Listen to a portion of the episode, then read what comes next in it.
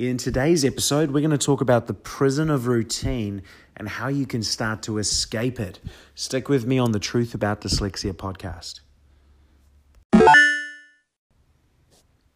Okay, so on today's podcast, we're going to be talking about routine, and it's something that's kind of um, really hit me when I was away, and now that I've gotten back into reality. Um, what I found when I was away, I was in a different part of the world. I literally was 24 hours of flying. I was out of my comfort zone. I was alone. And when I was alone, um, and that was even with friends, I was still alone and, and in a different environment to what I was used to. And what I had made a real plan of is bringing my routine with me because I thought that will keep me grounded if I have my morning routine, etc. Uh, I, I, for me personally, my, my routine is uh, I do a seven minute workout, I meditate, um, I listen to a part of a book, uh, a bunch of lots of little things that I do in the morning.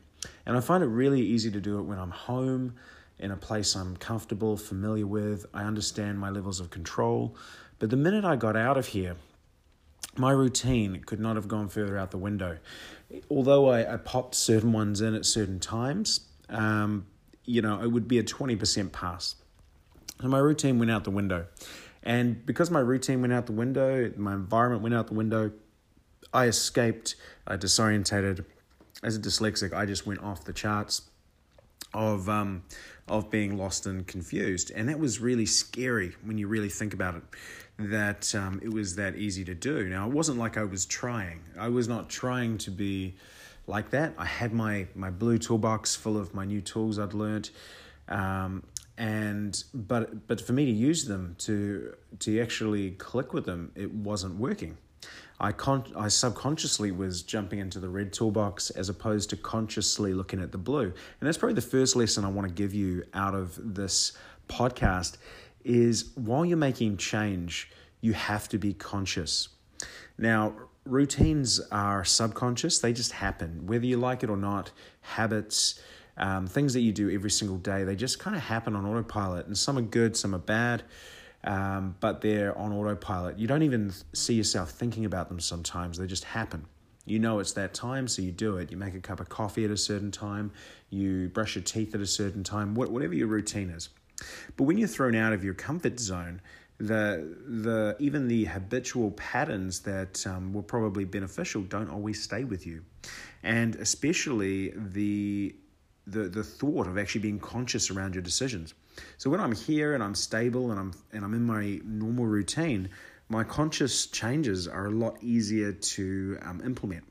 So when you are at home and before you're traveling, if you are going to start implementing some good tools, some breathing exercises, some meditation, um, and, and the awareness of what you're doing, make sure you do it in a safe place. Um, do it a place where your routines are set. It's not going to completely throw you out of out, out of the world. It's it's kind of like you want to train in how to become a swimmer before you go to the Olympics. And traveling on your own or getting really out of your comfort zone is like going to the Olympics. And what you're going to see is you're going to see spikes in doing things that you don't even recognize sometimes of yourself. Like, why did I do that? That's not good for me. That's not helping me. That's not adding value to my life. But why do I keep doing it? Why have I got this urge to do it? And it's usually this safety mechanism. You know, when you're not in a safe environment, you're not in your safe routines, you naturally look to escape because it's a scarier place.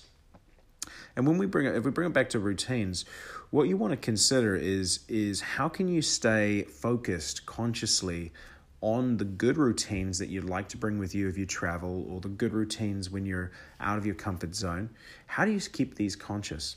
Now, again, some of these some of these tactics are one of these tactics I'm going to be trying in the next few weeks um, is using a rubber band on my wrist, uh, making it a really big and ugly one. You know, those really funky, maybe red or yellow, you know, big, thick uh, things. And um, I was taught this this this tool by someone, and they they mentioned that if you you know, hey, if you start flicking it at certain points when you want to be brought back into your kind of conscious, it'll help um, help build a routine or a registration that hey i know i'm doing something that's an escape. Flick it bang okay red you know red toolbox uh, is is activated. How do i look in my blue toolbox And if you do that enough at home, this is um, what I'm told and what I want to try, and I'll give you guys updates as I um, as I flick it. It's going to help remind me conscious blue toolbox. What's a good tool I could use in this situation because I see myself escaping. Um, so it's just that's one of the tools I'd like you to think about. Um, and when it comes to routine, is don't get stuck. You know, routines are brilliant, but what we're actually trying to do here, and um, as a dyslexic, is trying to teach yourself over time to not be governed by routines. And that's the final point. Is really this governance of routine. My father is dyslexic, and and I love the man, but he is he is a slave to his routine. The minute he gets out of his routine, even in his home or in his location, you see him get anxious. It just happens. His routine breaks, complete anxiousness. Um, you know, he, he literally, for example, I'll give you a great example. Say I say, let's go to the movies at um, five o'clock on a Wednesday. If that's not part of his routine, going to the movies at five o'clock on a Wednesday, he just won't do it. Um, he, it, or it takes a lot of effort for him to do it, and you see him you see him anxious in making that decision.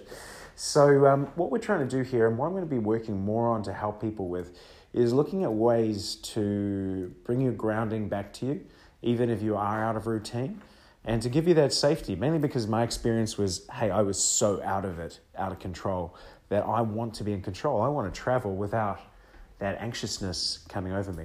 So I'm going to test this rubber band theory, guys, and I will come back to you with the results. Hope you guys have enjoyed this podcast. Hope it hasn't been too random. Uh, check out the truth about dyslexia.com. We're going to be opening up a free group of members um, to trial out the service soon. So if you've done the truth about dyslexia.com test, we will be contacting you soon to see if you're interested. Uh, so make sure if you haven't, uh, jump on truthaboutdyslexia.com and just go through the online dyslexia test. Talk to you soon.